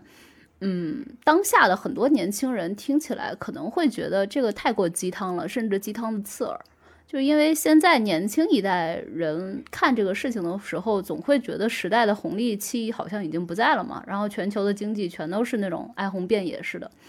但是就不可否认，就老于在写这本书的时候，你会觉得他就是有这样子一个笃信，就这是他的一个信条，人生的信条。然后他这一辈子做的多件事情，都印证着说我努力，我死磕，我就会得到一个好结果。所以我觉得这个人总是你在看他分享啊，听他说什么事情的时候，你会觉得他特别正。然后包括新东方在他的这个影响下，感觉也是特别正。然后这种正。我认为和现在流行文化的那种丧是互斥的，所以俞敏洪呢，他自己刚才也写到了嘛，看不惯现在娇生惯养的年轻人，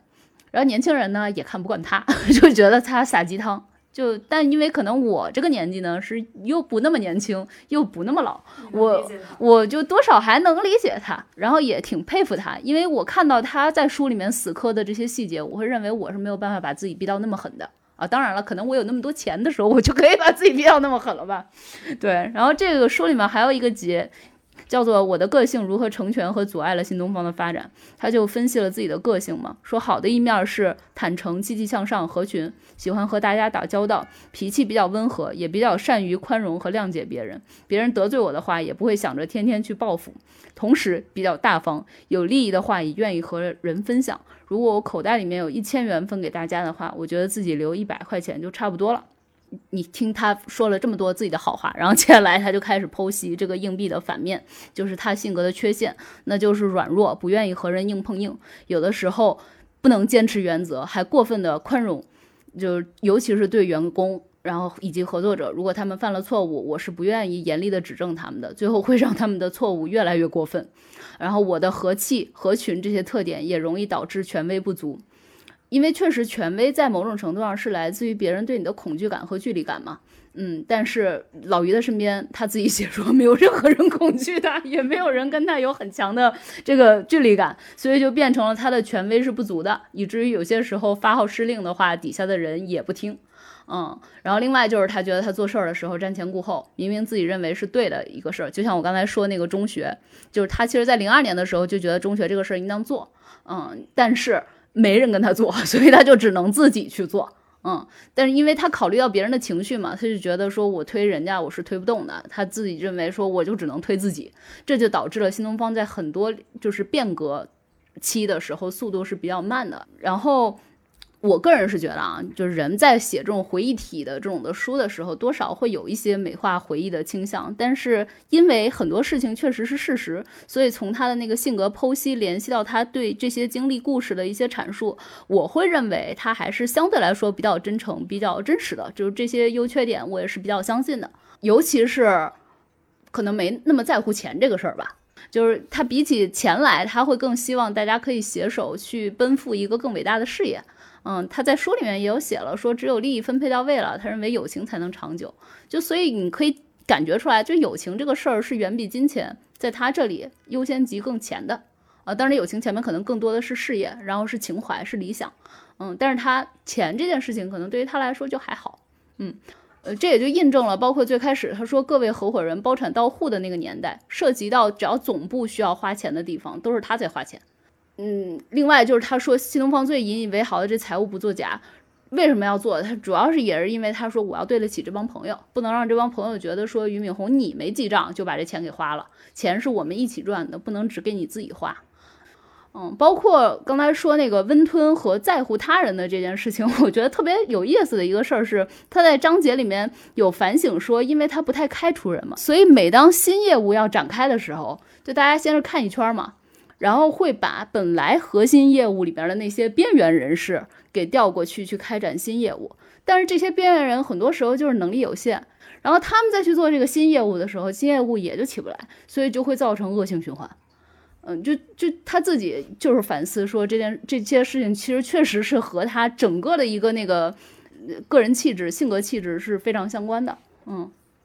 嗯，我自己联系我自己的实践，就是因为我确实各大的这个工作界面也非常少，非常的有限，但就仅仅那么有一次自己要给他做汇报，然后那次报告书王也在嘛，然后我现在去回忆当时的感觉，就是直属领导反而给我的那个压力当时还更多一些，但我真的把屁股坐到他那间办公室和他开始对话的时候，尤其是我和他对视的那一瞬间，我就完全不恐惧了，就是丝毫没有感到他是有距离感的。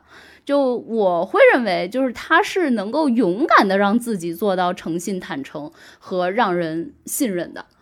这件事情确实是非常需要勇气的，因为你作为帝王来说，不是帝王，作为大领导来说，就是古代那种帝王操控术嘛。其实最方便的、最 easy 的模式，就是你隔着那一层永远捉摸不透的那层纱嘛。嗯，但是他却会努力的让自己做到真诚和坦诚。所以你对他。就是最大的印象，勤奋、真诚、在乎他人，以及北大的文科生。他给我的印象，如果用几个字的话，就是好人。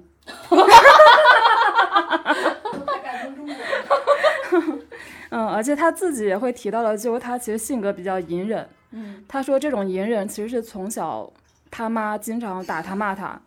他已经习惯了。但你也可以说，这种隐忍是一种智慧吧。嗯嗯，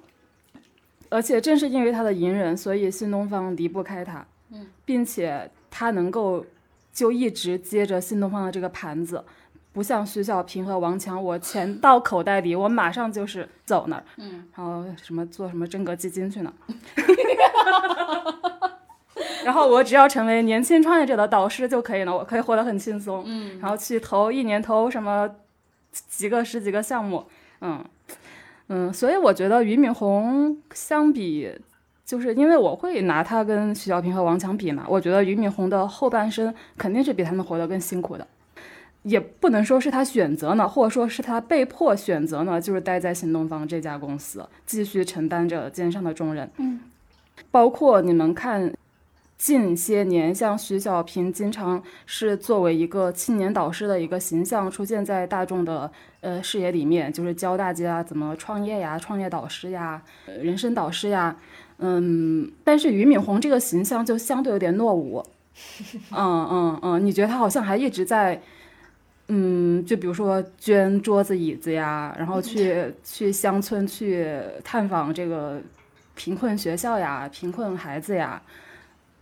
而且就是他一发言也会让人觉得好像已经跟不上时代呢，好像就是会触犯到大家年轻人的一些敏感的地方啊。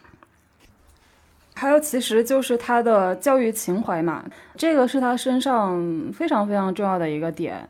就他其实很早的时候就想办那种就是非商业性的，就是大学或者你说教育机构。他还曾经好像买过一块地，但是后来因呃不知道什么原因，反正是没有办成。所以其实他的那个情怀和梦想，其实一直是想做公益性的教育。包括就是在有有有一次，就也是他上节目的时候采访他的时候，他说就是呃，大家一直觉得他好像是最开始新东方上市的时候，他是不赞同上市的。他他他并不是一开始不赞同，他是新东方上市完之后，他搞明白了资本市场的一些玩法，才非常后悔让新东方上市。就他的观点也很就是朴素，就说上市公司需要每年有百分之二十到三十的收益增长。他说这个太荒谬了。他说打比方，你不可能要求北京大学每年扩招百分之二十、百分之三十来证明北京大学是成功的，对不对？然后就说，你看他第一反应是拿新东方跟北大比，嗯但是在我看来，这个逻辑就是不成立的。新东方是一家商业机构，北大是一个公立大学，你们就完全没有可比性。但是这也体现了他内心深处，他是想办北大，他不是想办一个赚钱的新东方。我觉得这是他最毕生萦绕他萦绕在他内心的一种情怀，或者说一种追求吧。是因为他确实也对学生是非常负责的。就是我记得他在那个传记里面有一个故事，说当时有一个就是开那个培训班的时候，有一个竞争对手也是做英语培训的，然后这些就不不只是一个了，反正这些竞争对手们天天就是来他这儿来发传单，就是学生要进教室之前，他们先发一个传单，就相当于这是公然的在抢生意。然后后来其中这个竞争对手的其中一个，他因为呃资金链的这个断裂，然后就是老师就罢课了，然后没钱做不下去了。然后这个竞争对手也是挺邪的，他就来找了俞敏洪，然后说你能不能借我点老师？然后俞敏洪居然就答应了，而且俞敏洪还去和罢工的这些老师说，我可以给你们加点钱，让你们回来来上课。如果你们不回来的话，新东方的老师也会把这个课带完的。然后你们也去不了新东方，以后可能就失业了，因为新东方我最受不了的就是这种不置学生的利益为优先的这些老师。所以后来这个事情就这么解决了。然后他帮助的这个老板呢，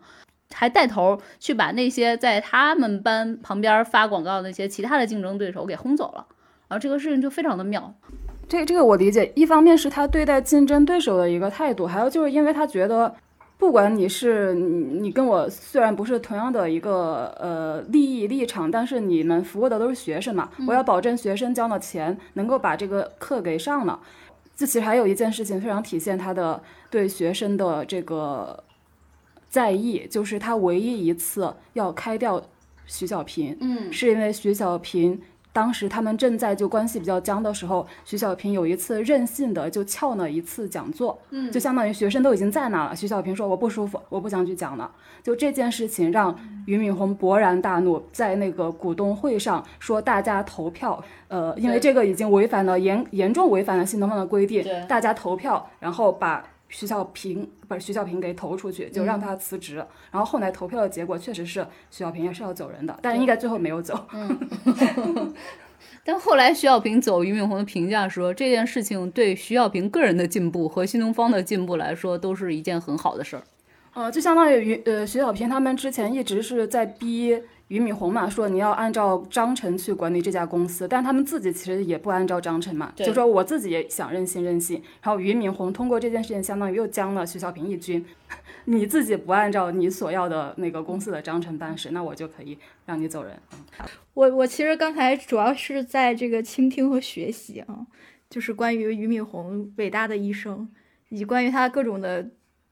就是他的性格啊，包括他的特点啊。其实我我我刚才讲了他，我刚才主要就是讲了两点他的那个时代的局限性，一个就是他，嗯，当然他也触怒了当代的很多年轻人，一个是他，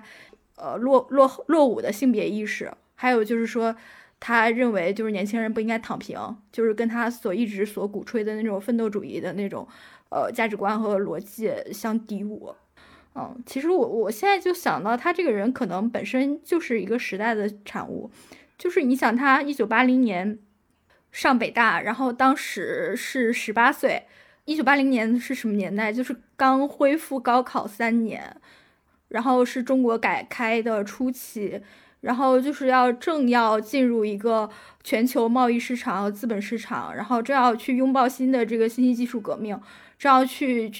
融入这个经济全球化的这样一个一一一个一个时时代热潮之中。我觉得他作为北大英语系的学生，可能他们当时所有的人的梦想就是去美国。我其实非常理解那一点。就是因为当时就是整个发展主义的彼岸应该就是美国，美国代表着正确，它是灯塔国，它它它的一切制度和它一切的文化，包括它的经济形势，都象征着最理想的彼岸。然后，当然他你要跨越这个障碍，你肯定你要留学嘛，然后你要有语言，所以说就一定要有人去就架起民办教育里面语言和留学教育这这片空白。所以他就是从一开始的尝试，可能就只是为了。凑足自己的签证费或者留学费用，然后慢慢做大这样子。其实就是刚才对他人生履历的梳理，也可以看到，就是一是他农民的儿子这个对他人生底色有多么大的影响。呃，然后其实我去从这一点让我觉得可以可以学习到的，就是说一个人怎么样把自己的人生际遇和自己的生命经验融汇到自己做事情中。可能在很多人看来，这是对他自身的一个局限，但是我觉得他好像把农民的儿子这一点。形象中所能赋予他性格的方方面面都夯实了，然后都加以最大化，然后感觉好像就变成了他人生中很多的帮助。比如他很笃信一些很朴素的价值观，就是种瓜得瓜，种豆得豆嘛，所以他也不投机，他就是苦干。呃，然后其实他一开始连个办学的资格资格都没有，然后其实我觉得基本上是在这个筚路蓝缕的这个时代里面自己趟出了一条路。他可以做到，就是每每半个月都要去那个工商部门求爷爷告奶奶，然后就就就，但是我觉得，如果这个事情放在他北大任何一个同学身上，他们都几乎就是说不可能做到，因为他们没有那样的出身，他们也就有没有那么那么强的忍耐力和那么强的弹性，呃，所以我觉得这是学到了。这就是很重要的一点，就是你怎么样把别人觉得你是一个局限的出身或者局限的一种生存机遇，就变成你人生的底色。呃，然后其实我觉得，呃，就刚才我我说它是一个时代的产物，因为我觉得它很大程度上看到了它那个时代的一个发展方向还有商机，他们他怎么样把这个把这个事情一步一步的踏踏实实的做好。其实我也在思考我们这个时代的文科生应该做什么，因为其实我也我我也是北大的文科生嘛，然后我我我我当时的氛围就是以没有人会觉得去美国这件事情是非常优越的，基本上没有什么人会把这个事情作为作为自己的理想。我们会这样想，就是说，虽然在现行的一些排名的顺序上，它不是全球最好的学校，但是如果你关照这世界上任何一个国家，它的近代的发展历史和一个大学之间的命运遭际，没有一个学校能够这样跟这个民族国家那么强烈的牵连在一起。不管是从这个京师同文馆、京师大学堂，还是到后来的五四运动、新文化运动，还是到后来的改开的任何一步，然后所以就觉得。在这里面读了这个学校之后，你就可以参与到这个国家的发展。我觉得最主要原因就是我们现在也不会像上世纪八十年代一样，觉得它是一个百废待兴的国家，然后会觉得一切都还是有希望的。所以，我我们在学校的时候，老师都会让我们去想，你作为这个时代的北大文科生，你应该去肩负一些什么样的使命。然后，我的导师当时说的是。呃，就这是一个媒介转型的时代，但并不代表所有的以前那些人文的东西它都荒废了。你要想着你怎么样在利用这些新的媒介的形式，然后把过去那么所有那些呃深邃的、精华的人类智慧的结晶、思想的这这种典藏，然后移植在这种新的媒介形式上。所以我觉得我毕业之后也一直在做这这些实验，包括现在做播客也是在努力的想把一些。我认为好的东西推荐给更多的人。呃，之前因为更多的是觉得对那个俞敏洪怎么说呢？因为他的人生底色和我相差甚远啊，所以 对，所以我对他也没有太多的好感啊。但是现在我想，呃，如果不带任何呃那种呃怎么说，不带任何的那种偏见，或者说任何呃道道德判断或者价值判断去看一个人的时候，其实你能够从他身上汲取到一些经验，然后为己所用。我觉得可能。他所信奉那种成功论里面，我觉得肯定会有这样一种方法论，因为我觉得他是一个非常非常 push 自己在分分秒秒中都要去学习、去汲取的一个人。嗯，他的努力恰恰是你所缺少的。对，我我对我缺少努力，但是我觉得我一生也学不来。我我会理解，就他的那种勤奋和努力，是因为就他在那个位置上。呃，我记得《中国合伙人》里面有一个细节，当然那个是虚构的，但是我觉得可能也是很能体现俞敏洪本人的一些特点的，就是那个中美美国南南斯拉夫大使馆就被炸了，然后学生就上街游行？就是真的围堵他了吗？呃，我们应当是虚构的吧？我觉得。我昨天昨天看了那个电影，把他打的头都流了。嗯嗯嗯嗯，就就相当于学生又出于一些民族主义的一些情绪，就去围堵新东方。当然，那那里面不叫新东方了，就围堵他们公司的时候，俞敏洪是是唯一一个自己站出来就是控制场面的那个人，就其他人都都躲在后面。所以我会觉得。呃，这个跟我理解的俞敏洪是相符合的。他他是那个会站出来的人，他可能比别人没那么聪明，没有王强啊、徐小明那么聪明，但他确实是可能更有担当，或者说更愿意站出来的那个人。嗯嗯，包括你说跟政府部门打交道啊，这种很麻烦的事情都是他去做的。嗯，我昨天重新看那个电影的时候，就是那一段那个黄晓明。就是演的程冬青，他就站在台子上，他其实是对众人在吼，就是说你们觉得不学英语就对了吗？然后你们觉得就是说放弃留学就对了吗？你就是。要把他强大的东西学来呀！就当时弹幕上打的都是师夷长技以制夷，然后我觉得这是符合他的价值观的。就他应该会觉得，好，他是全球最强大的国家，他欺负我们，我我们贫穷又落后，那他哪里强？我们要学呀什么的。我还记得，就是在我刚才提到的财经的那个看见那一期节目里面，王强还说了一句话，他说，其实，在我们三个人中间，俞敏洪是综合素质最高的。嗯嗯嗯嗯。刚才舒阳不是说他有担当吗？就是我非常想 cue 的是他书里面的一段，他说他在创办新东方前，在北大里面也是一个很懒散的状态。他说他每天早上睡到九点钟、十点钟起来，然后晚上一两点钟才睡觉，起来以后也不刷牙洗脸，就随便躺在床上看书。小天。小天，你是不是觉得这个状态和你现在很相似？然后反正就是到了上课的时间，拎个破书包，然后到教室里面走一趟，然后回来以后就继续在床上看书。但是他说这个状态在他成为个体户以后就一扫而光了。他自己也形容说，他像一只家养的动物，突然间被扔到了荒野里，面临的问题就是要么在荒野里面饿死，要么就要迅速的学会捕猎。就是他。个人应当就是后面被推着，不断的 要补一只又一只的脸。对，而且确实他是选了或者说有幸进入了一个非常好的赛道，在那个年代就推着他往前走。嗯嗯，对，嗯对。如果他他晚出生三三十年、二十年吧，对，可能他也是一个躺平的人。对，因为九号，算了，不说了，不说不说。对，我觉得他是肯定是人生际遇嘛，他肯定是人生际遇，时代命运的。你看他八零年上大学。我还想说，就我看了这么多资料，他身上就是我我需要再强调再强调他身上的一个点，我觉得他真的是并不留恋新东方的。嗯。因为他真的好多次说过新东方没了就没了，我觉得他真的他觉得新东方不是他的使命，是他被迫担上了这个担子。我我有时候会那个，因为这是双减政策嘛，然后我会想象，就是在头脑中幻想，如果假设以后有人再要去拍一个类似《中国合伙人》这种以俞敏洪为原型的电影的时候，我觉得可以加入一个虚构的情节，就是某一位有着政策决定或者说政策影响力的人，点了一根烟，就他跟俞敏洪在一起，他点了一根烟，叹了一口气，说：“老俞啊，你看怎么办？”然后俞敏洪回答说：“我支持国家的决定。”我觉得这个可能是符合他内心的价值观的一个回答，嗯，因为他一直就是在做新东方，特别是后后来上市之后这些年的过程中，也多次表达了他内心的一种纠结，就是作为一家商业公司，你要让它不断的就扩大，就是赚更多的钱，但他又觉得教育不能这么做，嗯嗯嗯。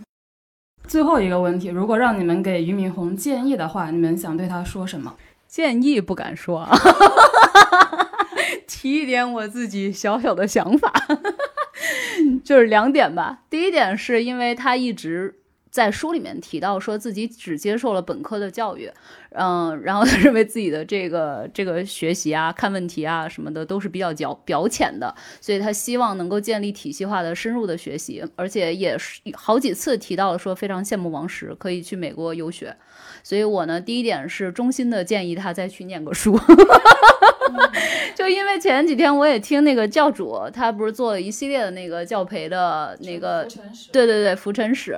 然后就听到确实有好几位他采访的新东方的教培人，在双减政策落实以后，都选择要出去念个书，啊，所以我觉得就是对于老于来说，他自己心里有这个梦，他就应当补上这个梦。虽然新东方非常重要，就不管舒阳说他看。他看中还新东方也好，还是说其实新东方对他来说没那么重要也好，他因为已经羁绊了这么几十年了嘛，那我觉得他可以任性的为自己活一下，就 be happy 啊，然后就去留学吧。而且就是因为他在新东方，就是你也你也不用再去当一个新东方的吉祥物是般的存在了，因为咱们以前也都在，就会觉得确实很多呃校区啊什么的都会想要那个老于下去，然后到那儿以后呢，就是可能讲一讲，对讲。讲话讲完话以后，接下来就站在那里开始接受一排又一排人的合影留念，就确实像个吉祥物一样的存在。我觉得那个自我想要什么那个东西一直是被压抑的，所以我觉得他就应当就是快乐一点，然后 去追逐他其实一直以来未完成的那个梦，这是第一点。然后第二点是，毕竟我们刚才也说了，他对教育是这么的热爱，是吧？然后我们的播客呢是一个 这个泛教育类的播客。然后我觉得呢，他完全可以去追寻他的梦，或者就是帮这个农民那个就是做一些这个农产品的这种那个售卖什么的。但是教育的这一块呢，可以交给我们就是。就 是可以投资投资我们，用不了多少钱，对吧？然后我们呢，就是也可以让大家了解，就我们致力于去让大家了解，说一个学科它意味着什么，一个岗位、一个职业意味着什么。所以我们也是很有使命感，我们也是很有人文精神，有这个价值感的。所以呢，不用给我们太多的钱，让我们就是得到一个后面的这个有力的这个后盾，让我们坚持，我们可以继续带着他的梦想飞，好吧？这就是我的第二点建议。我其实也没有什么建议，嗯，因为我觉得人家肯定比我要懂很多，也不敢给什么建议。我觉得可以回应一下刚才小坡说的，让他 be happy。我刚好就是今天看到何军咨询的王明夫，就他们最早找的让给他们公司做管理咨询的那个王明夫，曾经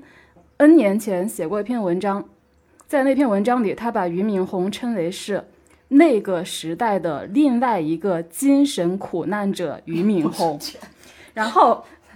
嗯，注意一下是另外一个精神苦难者，那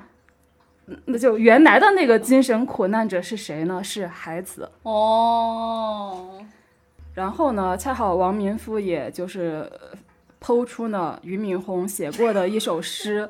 我估计可能是我不知道他什么时候写的，可能是在北大的时候写的。我觉得写的很好，就我不念了，我来给大家念。呃小 PO 念之前，我先解释一句啊，就为什么叫做精神苦难者？我觉得是那个年代的人身上背负的一种，就有一点点沉重的那种，你说人文使命也好，人文情怀也好。呃，然后他认为可能孩子身上有，俞敏洪身上也有，虽然他们的人生轨迹非常的不一样，但是可能是那个人文的那种色彩是比较相似的。对我说完了，然后那那首歌不，那首诗的名字叫《一只小蚂蚁》，然后小朋友要念就念吧。好，下面我们来念一下俞敏洪用大白话写的一首格调平淡、容易令人感慨和苍凉的诗。一只小蚂蚁，一只小蚂蚁在地上爬，在地上爬。